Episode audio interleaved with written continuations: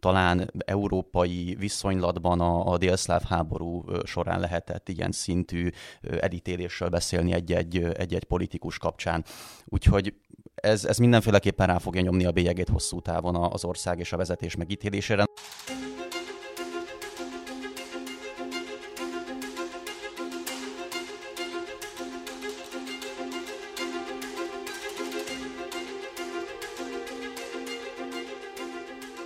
Sziasztok, ez a Portfólió szerdánként jelentkező heti podcastja, amiben a témánk természetesen az ukrán-orosz konfliktus. Itt vannak velem a stúdióban kollégáim, a Portfólió Globál rovatának szerkesztői.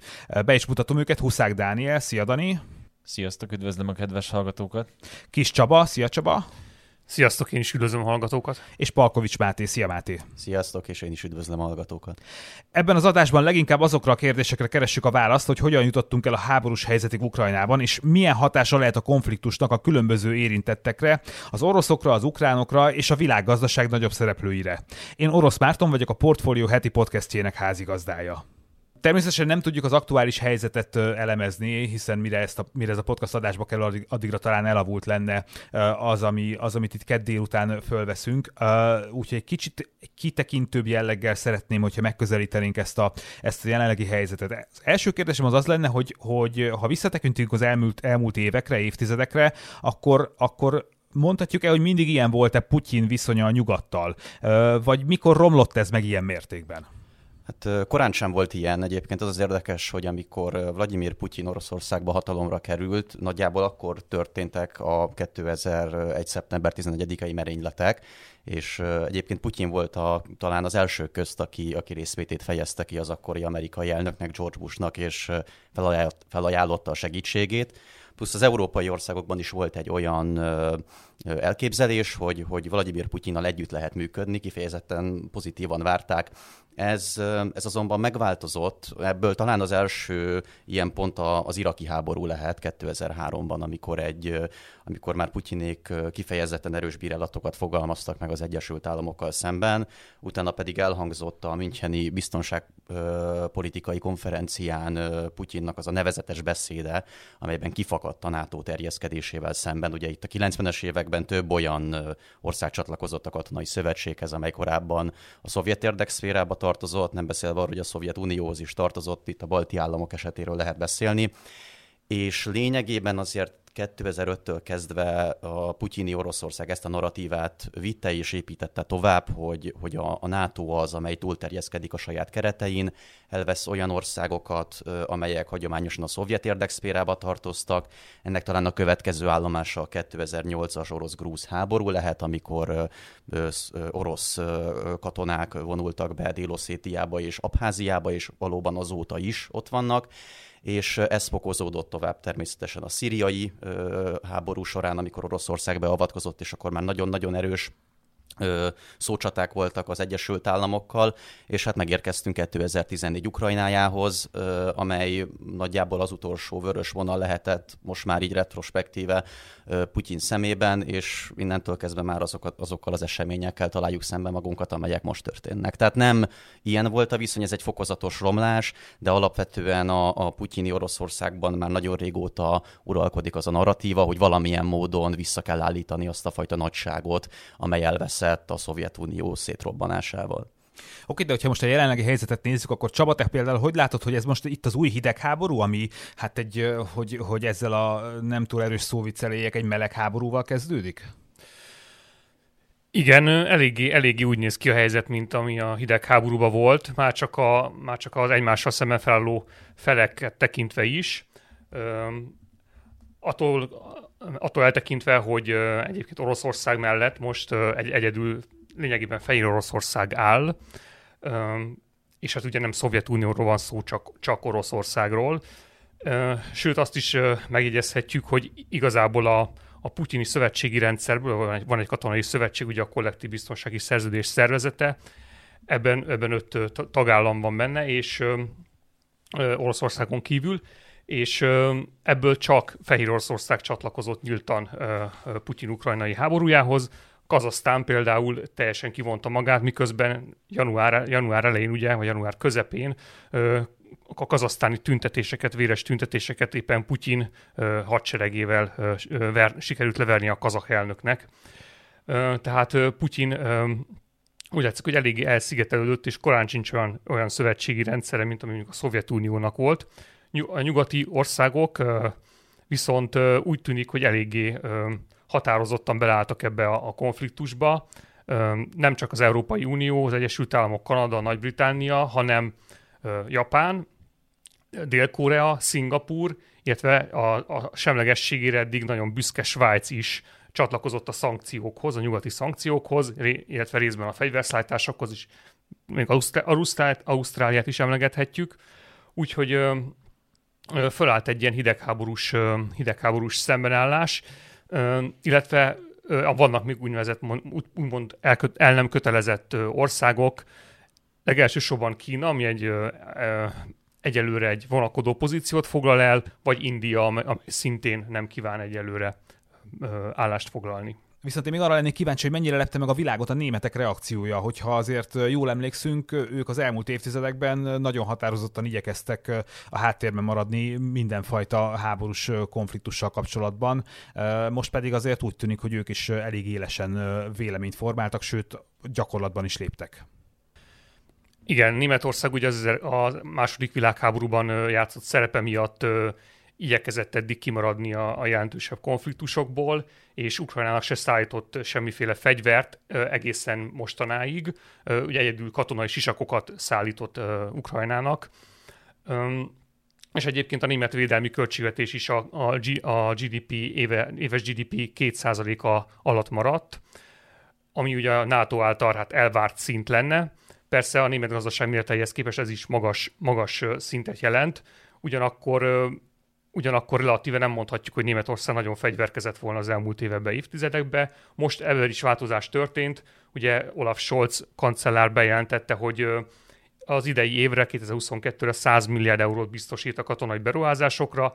Tavaly ez mindössze, mindössze, mindössze 47 milliárd euró volt, tehát majdnem több mint kétszeresére emelkedett a, a költségvetés, katonai költségvetés Németországba, illetve most már ö, fegyvereket is küld Ukrajnának, 1000 páncéltő fegyvert és 500 Stinger rakétát ö, küld. És mi a helyzet Kína szerepével? Ugye szerintem rájuk sokan figyelnek most, hogy mit lép Kína pontosan. Azt tudjuk, hogy az elmúlt években volt egy komoly közeledés Kína és Oroszország között. Ez, ez kitart-e mind a mai napig?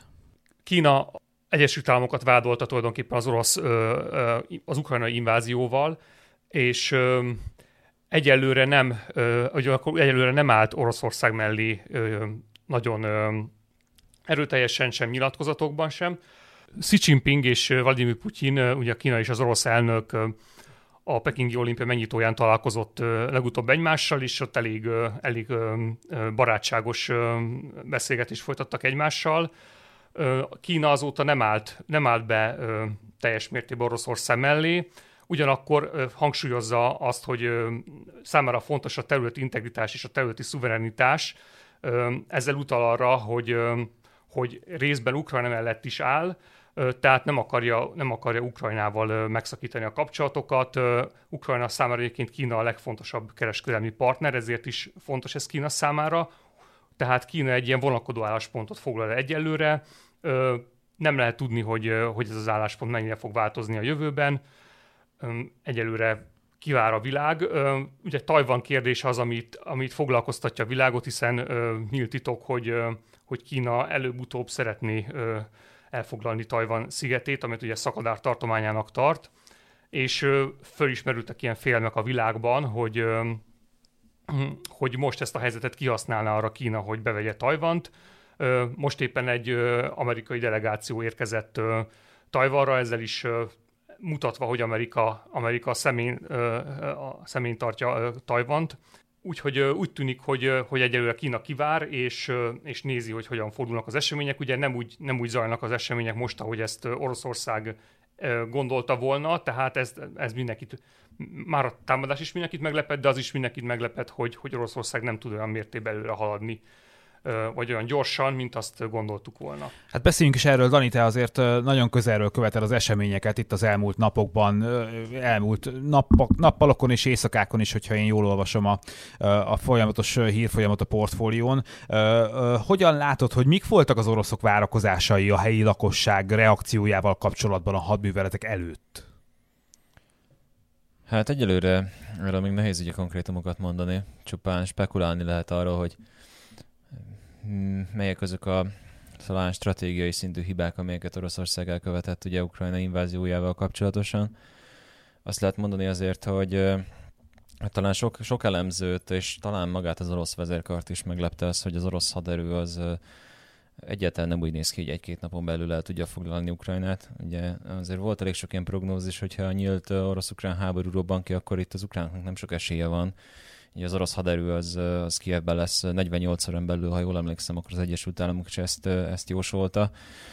Uh, ugye nagyon sok, nagyon sok teória van, hogy ez miért alakult így. Az egyik ilyen az az, hogy hogy az orosz, hogy, el, hogy elképzelhető, hogy az orosz vezérkör az azt gondolta, hogy, hogy egész Ukrajnában, vagy legalábbis Ukrajna keleti részén gyakorlatilag felszabadítóként fogják az orosz haderőt fogadni, különösen azokon a részeken, ahol nagyobb koncentrációban él orosz lakosság az, az, az ott látható azért például, hogy ott van például ugye Harkov példája, ami ugye más, Ukrajna második legnagyobb városa, 1,4 milliós lakossággal, és ugye ennek a lakosságnak egy számottevő része az egyébként orosz ajkú, és 2014-ben, amikor végig söpört a végül fegyveres konfliktus eszkalálódó kelet-ukrajnai konfliktus, akkor azért Harkovban is voltak igencsak heves indulatokkal tűzdelt tüntetések, én el tudom képzelni személy szerint azt, hogy, hogy ugye az oroszok azt várták, hogy legalábbis amikor az Ukrajna keleti részében a lévő nagyobb ö, orosz lakossággal rendelkező településekre bevonulnak, akkor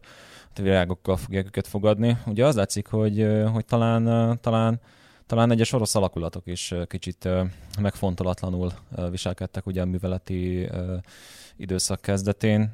Ugye Harkovból is voltak olyan felvételek, hogy orosz páncélosok gyakorlatilag gyakorlatilag csak úgy bemennek a városba, meg vannak ugye anekdoták arról is, hogy, hogy, Kiev környéken is történt ilyenek, például, hogy egy rohamrendőrökből álló alakulat indult, hogy, hogy ők, ők csak úgy bemennek Kievbe, aztán nyilván ugye cudar vége lett ennek a próbálkozásnak, mert mindenki az életét vesztette közülük. De hát az látszik azért, hogy a, az ukránok elég, eléggé hevesen felvették a harcot a, az rossz támadókkal, és egyelőre úgy néz ki, hogy a, a nyugati elemzőknél is, meg az orosz vezérkartnál is, tehát a, ahhoz képest, hogy amit a nyugati elemzők és az orosz vezérkar is várt, a, várt az ukránoktól, ahhoz képest jóval hevesebben állnak ellen az orosz támadásnak, és, és maximálisan úgy tűnik, hogy az a rengeteg fegyver, amit a nyugati országok tudtak biztosítani az elmúlt években az ukrán haderő modernizálására, azokat most igencsak arra használják, hogy jelentős veszteségeket okozzanak az orosz inváziós seregnek. De akkor a, minek köszönhető az, mondjuk mi a top három oka annak, hogy ennyire félrement ez a prognózis? Gondolok itt arra, hogy, hogy például túl heves az ukránok ellenállása, vagy lehet az is az oka, hogy, hogy hirtelen megindultak Nyugat-Európából a fegyverszállítmányok, vagy hallottunk olyan, olyanokat is, hogy, a, hogy az oroszok utánpótlási vonalai nem túl erősek. Mi lehet a top három ok szerinted annak, hogy, hogy így félrement ez a prognózis? Hát top 3-ot nem olyan egyszerű talán megnevezni, mert ez azért egy annál komplexebb dolog, mint sem, hogy, hogy három, uh, három dolgot kifejezetten ki tudjunk emelni, azért mégiscsak egy teljes ország inváziójáról van szó, ami nagyon komplex stratégiai műveletek, gondolatok mentén zajlik, de az tényes való, hogy, hogy nagyon úgy néz ki, hogy az oroszok azok komoly logisztikai problémákkal küzdenek az invázió során, elsősorban itt az üzemanyag utánpótlással vannak gondok az is látszik, hogy ugye amellett, hogy, hogy nem szervezték meg megfelelően ezeket a logisztikai útvonalakat, az ukránok azok szándékosan igyekeznek az oroszoknak az üzemanyag utánpótlásait támadni, ami egy ekkora területen történő navigációnál azért súlyos, súlyos hiányosságokat okoz az orosz, orosz járműveknek a, a manőverezési képességeiben. Ugye az is látszik, hogy a, a konfliktus zónából származó felvételek alapján nagyon-nagyon sok orosz járművet hagynak ott a kezelőig gyakorlatilag a semmi közepén fegyverestől, lőszerestől, mindennel együtt, felszereléssel együtt, csupán azért, mert kifogynak az üzemanyagból. Ezen kívül azért az látszik, hogy a, az orosz haderőnek a motiváltságával is vannak gondok, legalábbis erről árulkodnak ugye az elfogott orosz katonákkal készített felvételek. Nagyon úgy tűnik, hogy itt, itt nem, nem lett az orosz haderő jelentős része felkészítve arra, hogy itt most tényleg egy Ukrajna elleni támadásban fognak részt venni.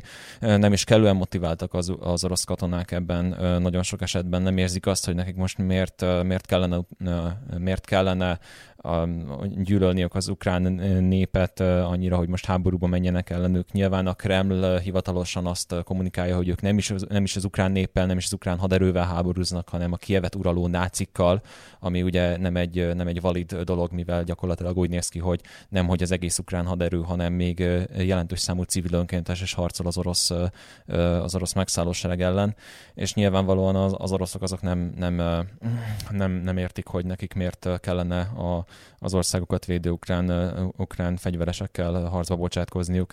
Ettől függetlenül nyilván azért Nyilván azért az, az orosz haderő ö, halad a stratégiai céljainak meg, meg, ö, megvalósítása felé, de úgy néz ki, hogy azért ö, tényleg vannak problémák a, a, a egyes alakulatok, egyes katonák motiváltságával kapcsolatosan. Hát vannak mondjuk még ugye, ugye kisebb dolgok is, amiről lehet beszélni. Egyrészt arról, hogy azért úgy néz ki, hogy az oroszok nem a legmodernebb technológiájukat vetik be Ukrajnában, többnyire inkább hidegháborús, illetve felújított hidegháborús időkből származó járműveket használnak, amit én nem, nem, tudok, nem tudok hibának nevezni, de, de nyilván hátráltatja az orosz előrehaladás gyorsaságát az, hogy, hogy, hogy úgy néz ki, vagy úgy nézett ki sokáig, hogy azért igyekeznek a civil lakosságot valamennyire kimélni. Most ennek ellentmondó felvételek is az elmúlt napokban láttak napvilágot, de azért még mindig nem beszéltünk arról, hogy, hogy mondjuk tömegesen bombáznák stratégiai bombázókkal az ukrán nagyvárosokat vagy bármi ilyesmiről, szintén ugye lassítja az előre nyomulást.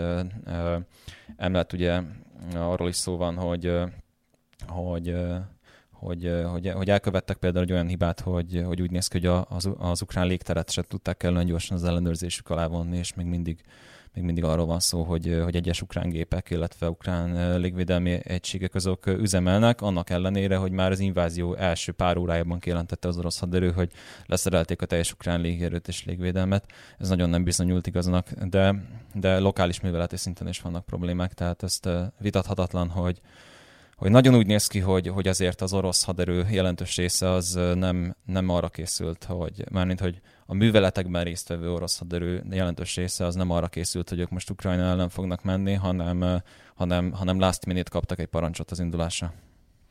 Máté, itt beszélgetésünk elején már említetted azt, hogy, azt, hogy azért Putyinnak nem mindig volt ilyen a viszony a nyugattal, és nem mindig volt ilyen a megítélése, de az, hogy az, hogy most az invázió azért úgy tűnik, hogy sokkal lassabban folyik, mint ahogy az, arra ő maga is számított, vagy az orosz vezetés, vezetés is számított, ez, ez milyen hatással lehet Oroszország és Putyin megítélésére? Hát azt, hogy milyen hatással lehet a megítélésére, igazából aztán most láthatjuk, hiszen Oroszország és Putyin megítélése is a padlón van. Tehát ilyet, ez, ez nem egyértelműen kijelenthető.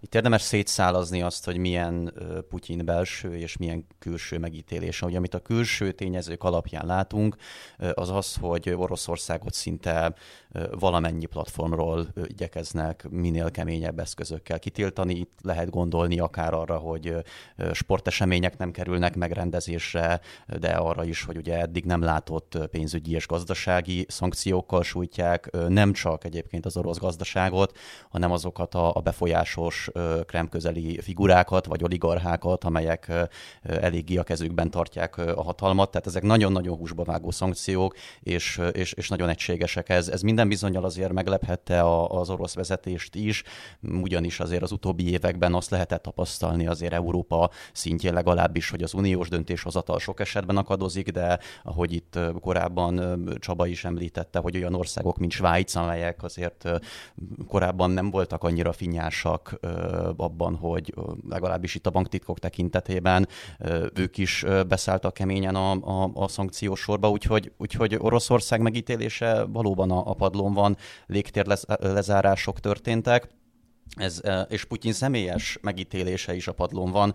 Ugye itt háborús bűnösként hivatkoznak rá egyre, egyre többen, és a, a hágai nemzetközi bírósághoz is fordulnak már a tekintetben, hogy ezt valahogyan lehessen akár egy tárgyalási ítélet peres folyamat formájában elindítani. Tehát itt már nagyon-nagyon-nagyon komoly dolgokról van szó. Talán európai viszonylatban a, a délszláv háború során lehetett ilyen szintű elítélésről beszélni egy-egy, egy-egy politikus kapcsán.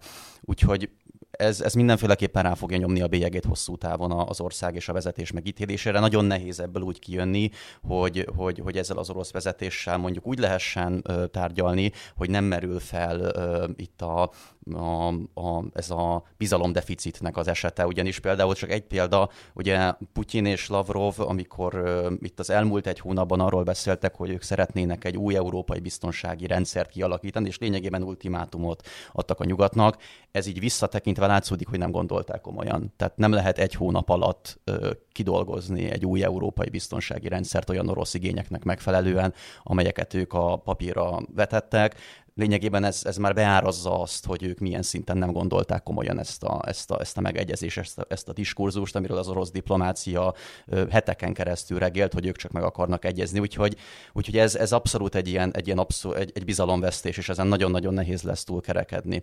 Az, hogy milyen Putyin és a rendszer belső megítélése, az meg egy megint egy más kérdés, erről nagyon-nagyon keveset tudunk. Ugye azért Oroszországban a propaganda az, az, az kifejezetten erősen jelen van. Azt azért azonban látni kell, és, és arról is érkeznek iradások, hogy, hogy országon belül sem ö, arat azért osztatlan ö, sikert, és nem örvend ö, olyan nagy népszerűségnek feltétlen ez a, az Ukrajna elleni ö, offenzíva. Oroszországból is érkeztek olyan bejelentések, hogy ugye több ezer embert kellett letartóztatni, támogatni háború ellenes tüntetések miatt, és nyilván ez csak a, az információknak egy szelete. Úgyhogy azt ki lehet jelenteni, hogy, hogy, hogy nemzetközi szinten egy, egy nagyon széles elítélés, vagy sok esetben tartózkodás olyan orosz szövetségesek részéről, mint Kazaksztán. Oroszországon belül pedig, pedig, pedig egy, egy, egy megosztott állapot, itt azért a konkrét számokat nem tudjuk. Én azt feltételezném egyébként, hogy, hogy Oroszországban azért nagyon komoly stratégiákat dolgoztak ki a háború esetére, például arra vonatkozóan is, hogy milyen gazdasági szankciók léphetnek majd életbe Oroszországgal szemben. De Csaba, te mit gondolsz, hogy egyébként mennyire lepte meg Putyint az az egység, amivel a nyugat fellép vele szemben így ez, ebben a konfliktusban, és, és, és ez, ez mennyire lehet hatásos a, a hétköznapokban? Úgy tűnik, hogy Putyint mind a, mind a nyugati egység meglepte, mind a katonai inváziónak a, a gyengén teljesítése. Amerikai hírszerzési információk szerint, amelyek nemrég kerültek nyilvánosságra, Putyin állítólag ideges, ordibál a beosztottjaival, ugyanis nem úgy haladnak a dolgok, ahogy azt szerette volna szintén meglep, meglephette őt a, a nyugati, nyugati hatalmaknak, nyugati országoknak az egysége. Oroszország ugye már régóta játszik arra, hogy megosztottságot teremtsen. Európában támogat bizonyos uh, elsősorban szélsőjobboldali és szélsőbaloldali uh, pártokat. Uh, említhetnék például Marine Le Pen, uh, a Marine Le Pen, ugye a francia, egyik francia elnökjelöltet, aki híres orosz barátságáról, de más, más pártokat is mondhatnánk Európán belül. Ezek a pártok egyelőre nem jutottak még vezető pozícióba azért Európában. Minden esetre akkor is meglephette ez a, ez a nagyon egységes fellépés, főleg az, hogy, hogy például Svájc, ahogy ezt említettük, is belépett a szankciók mellé, úgyhogy úgy tűnik, hogy, hogy Putyint minden szempontból meglepte a reakció, az ukrán reakció és a nyugati reakció is, és, és ez a, egyébként az amerikai hírszerzés szerint nem jó, nem jó jel, hiszen ez azt, azt eredményezheti, hogy sokkal szélsőségesebb eszközökhez is fordulhat, mint amelyekhez eddig fordult, hogy, hogy valóban ez lesz, azt nem tudjuk. Minden esetre figyelmeztet a hírszerzés, hogy, hogy nem, nem jó irányba haladnak a dolgok, pont emiatt, hogy meglepte Putyint a nyugati és az ukrán ellenállás is. Igen, mert mindjárt beszélünk arról, hogy milyen lehetőségei vannak még, még Putyinnak itt a fegyverkezés szempontjából, de szerinted mennyire alakítja át azokat, főleg a nyugat-európai oroszbarát politikusokat, politikusoknak a működését, vagy politikai erőknek a működését a jelenlegi helyzet, akik azért korábban nagyon határozottan kiálltak a putyini Oroszország mellett. Például gondolok itt Marine Le Penre, akit ugye Nyugat-Európában legtöbbször emlegetnek. Azért azt gondolnám, hogy a szavazóik hirtelen, hirtelen más kezdtek el várni tőlük. Marine Le Pen az elmúlt, az elmúlt napokban már enyhébb, enyhébb módon nyilatkozott Putyinnal kapcsolatban, illetve a, a, a szigorúban elítélte a, a, az ukrán inváziót. A másik radikális jobboldali elnök jelölt Erik Zemur viszont, viszont továbbra is úgy tűnik, hogy, hogy finoman, de Putyin támogatja. Valószínűleg most még erre nincsenek közönkutatások, de valószínűleg egy Nyugat-Európában orosz ellenesebb, vagy Putyin ellenesebb hangulat keletkezik majd, ami, ami, ami azt eredményezi, hogy, hogy a szavazók elvárják, hogy legalábbis ne támogassák nyíltan Putyint ezek a, ezek a nyugat-európai politikusok, akik eddig közel álltak Putyinhoz, az is feltűnő, hogy egyre több vezet, volt vezető politikus mond le orosz cégekbe gyakorolt elnökségi, felügyelőbizottsági tisztségéből, például François Fillon, volt francia miniszterelnök, aki, aki, leg, aki néhány hónappal ezelőtt két orosz vállalatban is fontos tisztséget vállalt, ő néhány nappal ezelőtt lemondott. Aki még nem mondott le egyelőre, az Gerhard Schröder volt német kancellár, aki eléggé híres Putyin barátságáról, de a német szociáldemokrata pártban, ugye a Schröder pártjában már egyre több hang van, amely azt mondja, hogy a pártvezetés ítélje el Schrödernek a, a Putyin barátságát.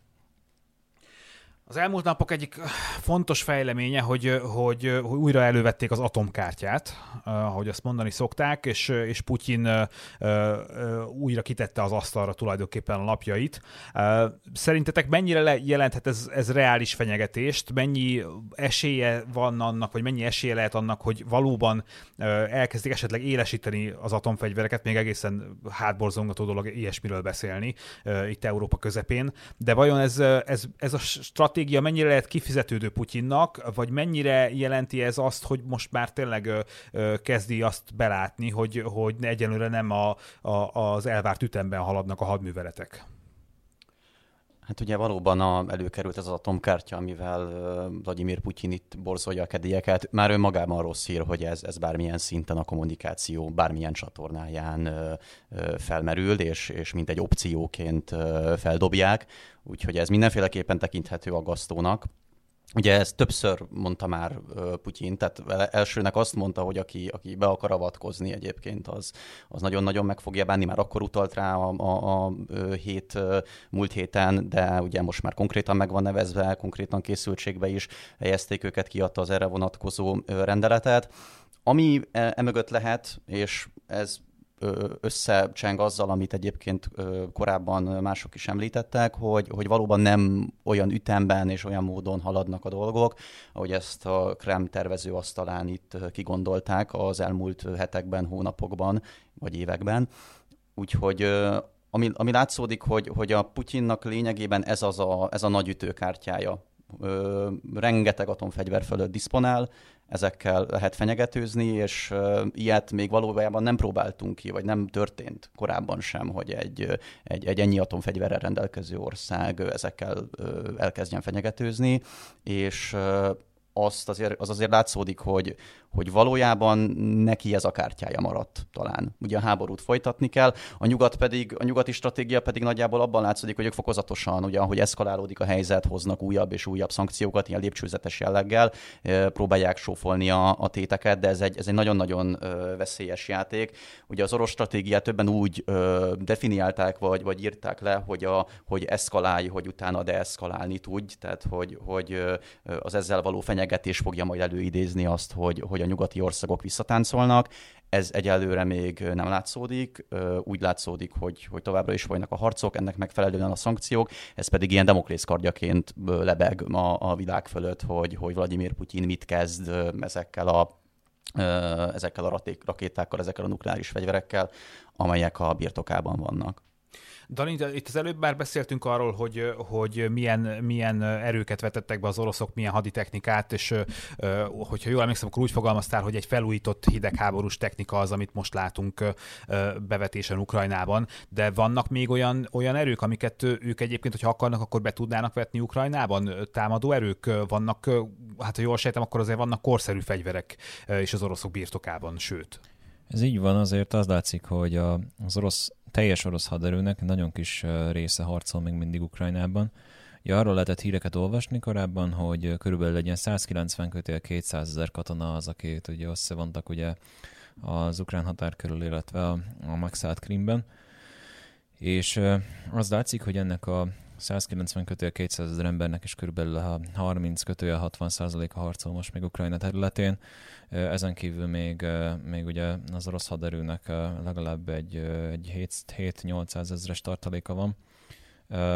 Ugye harcjárművek tekintetében is az látszik, hogy már, már nagyon valószínű, hogy azért hogy, hogy most már ezrekben mérhető az a, az a harcjármű mennyiség, ami Ukrajnában van, de ugye erről ezt hogy említettem, hogy többnyire ezek ezek hidegháborús eszközök, modernizált T-72-es tankok, MTLB-k, BMP-2-esek, Grád rakéta sorozatvetők, de most már egyébként kezdenek az újabb technológiák is megjelenni, most már van arról is hír, hogy, hogy T-90-eseket lőttek ki a, a, az ukránok, kameráztak már le TOSZ 1-es termobárikus indítójárművet is Ukrajnán belül, illetve ugye az Iskander rakétákat, azokat valamennyire limitáltan, de azért folyamatosan használják, illetve a kaliber cirkáló rakétákat. De úgy néz ki azért, hogy a, a, a modernebb technológiákat nagy számban mondjuk a, a, az Urán 9-eseket, vagy az armatákat, vagy a, vagy a Su-57-eseket, azokat későbbre tartalékolja Putyin. Egyes elméletek szerint viszont lehet, hogy arról van szó, hogy, hogy azért nem használja ezt a modern technológiát, mert ez nem is annyira működőképes, mint amit az orosz technológia fejlettségével kapcsolatosan lehetett az elmúlt években hallani. Én személy szerint úgy gondolom, hogy inkább arról van szó, hogy, hogy nagyon drasztikus lesz, amit mondok, de, de úgy néz ki, hogy a, talán az ember élet az olcsóbb a, a Krem döntéshozóinak, mint a, a modern orosz technológia alkalmazása, és ezért van az, hogy, hogy elsősorban inkább a régebbi technológiát, illetve egyes városokban ugye nagyobb számban a gyalogságot használják arra, hogy, hogy, hogy műveleteket hajtsanak végre, ahelyett, hogy ahelyett, hogy ugye a modernebb technológiát áldozzák fel, ami igen jelentős költségekbe veri az oroszokat. Valószínűleg számítanak azért arra, hogy, hogy ezek a gazdasági szankciók ezek tényleg jelentősen károsítani fogják a haderőnek a fejlesztési, illetve utánpótlási képességeit, viszont a modern eszközök azok ugye elég jelentős elrettentő erőt jelentenek az orosz haderőn belül is. Viszont, hogyha most ezeket elhasználják Ukrajnában, akkor nem lesz más olyan technológiájuk, ami mondjuk később adott esetben egy, egy mondjuk azt potenciális eszkaláció esetében mondjuk Oroszország védelmét tudják szolgálni, vagy mondjuk egy Oroszországgal szembeni potenciális eszkalációt el tudjanak rettenteni. Tehát most, most úgy néz ki, hogy, hogy, hogy elsősorban hidegháborús technológiákat használják, és abban is még elég jelentős tartaléka van az orosz haderőnek. Tehát ha, ha jól tudom, akkor csupán T-72-esekből körülbelül egy ilyen, egy ilyen 4 ezer darab van az orosz haderőben. Ebből, ebből valószínűleg még kevesebb, mint ezret vetettek be Ukrajna területén, de azért az látható, hogy a veszteségeik igencsak jelentősek. Azért kockázatos ez egyébként az oroszoknak, mert a, a, az ukrán haderő is azért nagyjából hidegháborús szovjet technológiát használ, és hogyha a ők is a hidegháborús szovjet technológiát küldik rájuk, akkor azért megfigyelhető az, hogy technológiai paritás van a két harcoló erő között, ami, ami úgy, úgy tűnik, hogy, hogy az orosz oldalon valamilyen szinten stratégiai nehézségekkel, stratégiai és logisztikai nehézségekkel is párosul. Tehát így, így nem lesz könnyű gyorsan látványos győzelmeket elérni. Még annyit hadd mondjak ezzel kapcsolatosan, hogy ugye lehet, hogy a, a Kreml alul kalkulálta az ukrán propaganda sikerességét. Ugye az látható, hogy a, a, a kilőtt orosz harcjárművekről, halott orosz katonákról készült képek, azok egy olyan, olyan, olyan képet festenek az ukrán, haderő, ukrán haderőről, hogy, hogy itt most egy, egy nagyon durva nagyon durva fölényben vannak az oroszokhoz képest, úgy harcolnak, hogy az minden, minden, minden várakozást felmúlt már-már mitikus magasságokba emelik az ukrán katonáknak a helytállását. Az lehetséges, hogy valóban az orosz veszteségek súlyosabbak, mint a, az ukrán veszteségek, de, de az, hogy a, a, a, ezek a videók, ezek, a, ezek a, az anyagok ilyen, ilyen, ilyen ilyen magas szintű propagandaként működnek, ez, ez nagyon jelentősen motiválja az ukrán haderőt, és a nyugati szövetségeseiket arra, hogy segítsenek nekik, és nagyon jelentősen demotiválja a, az inváziós orosz erőket. És lehet, hogy ennek a fontosságát nem mérték fel a, a, a Kremben, amikor úgy döntöttek, hogy inkább régebbi technológiát használnak nagyobb számban az ukrán, ukrán inváziónál. Tehát, hogyha jól értem, hogyha a haditechnikán és a haditechnika mennyiségén és, és minőségén múlik, akkor ez a háború még nagyon sokáig el tud húzódni. Ez pontosan így van sajnos. Sajnos nagyon úgy néz ki, hogy ha a felek nem tudnak megállapodni rövid időn belül valamilyen korrekt kompromisszumban, akkor ez a háború még el fog húzódni egy jó ideig. De összességében személy szerint én úgy gondolom, hogy minden orosz nehézség és veszteség ellenére, hogyha nem sikerül valahogy valahogy úgy deeszkalálni a helyzetet, hogy akár kompromisszum, akár, akár valamilyen megállapodás legyen Oroszország és Ukrajna közt, akár nem, nem történik egy olyan belső sok az orosz, orosz politikai életben, ami Putyin elmozdításához vezet, akkor, akkor valószínű, hogy ez a konfliktus ez heves veszteségek árán, de orosz győzelemmel fog, fog zárulni. Egy dologról beszéljünk még, arra lennék kíváncsi, hogy szerintetek milyen hatással lehet ez a konfliktus, ez a háború a magyar-orosz és a magyar-ukrán viszonyra. Gondolok itt elsősorban Paks 2-re, vajon befolyásolhatja-e a Paks 2 megépítését, vagy, vagy lassíthatja esetleg az új blokkok építését ez a jelenleg kialakult konfliktus? A, a legutóbbi kommunikáció, amit, amit Orbán Viktor miniszterelnök közölt, az az, hogy tegnap, hogy a Paks 2 nem áll le, legalábbis ez a magyar kormány jelenlegi álláspontja, hogy folytatni kívánják a, a projektet a Rosszatommal. Ez, ez jelenleg az álláspont. Az, hogy ez hogyan alakul majd a, a, a háború ö, alakulásának függvényében, és ebből a szempontból azért nem mellékes a, ö, az áprilisban esedékes magyar választás sem, hogy ez hogy alakul. Ezt, ezt, ezt még jelenleg nem lehet megjósolni, hogy mi lesz ö, Paks 2-vel úgyhogy erre igazából ez a, ez a rövid válasz. A magyar-orosz kapcsolatok tekintetében azért az mindenféleképpen kijelenthető, hogy a, az elmúlt 12 évben folytatott, ö, ö, sok esetben valóban igen erősen orosz barát ö, politika az egy nagyon-nagyon erős próba elé került, és ez látszódik is a, a kommunikációban, tehát hogy ugye megtörtént a hivatalos elítélése Oroszországnak és az uniós szankciós csomag mögé való beállás, itt nem volt semmilyen vétó, amely korábban uniós döntéshozattal során ö, előfordult, úgyhogy itt egy abszolút egy fordulatot lehet megfigyelni és az, hogy az ukrajnai, ukránokkal való viszony az hogyan alakul, egyébként éppen most érkezett a hír, most néztem, hogy, hogy Magyarország is támogatja Ukrajna felvételét az Európai Unióba, ezt Szijjártó Péter jelentette be. Ugye tegnap történt meg az, hogy az ukrán államfő Volodymyr Zelenszky hivatalosan is kérelmezte az országának gyorsított felvételét az Európai Unióba, és úgy látszik, hogy ehhez most a, a magyar kormány is támogatását adta. Köszönöm szépen, ez volt a Portfolio heti podcastja, bárcsak vidámabb témákról beszélgethettünk volna. Én köszönöm szépen vendégeimnek, Huszák Dánielnek, Kis Csabának és Palkovics Máténak, hogy segítettek a napi híreknél szélesebb kontextusban vizsgálni az eseményeket. Ha tetszett az adás, iratkozz fel a Portfolio podcast csatornájára a Spotify-on, az Apple Podcast-en, a Google Podcast-en, vagy a többi nagyobb podcast platformon. Ha azon a platformon, ahol hallgatsz minket, adsz egy rövid értékelést, azzal nagyban segítesz minket abban, hogy minél több hallgatóhoz eljuthassunk. Én Orosz Márton voltam, jövő héten találkozunk. Sziasztok, viszont hallásra!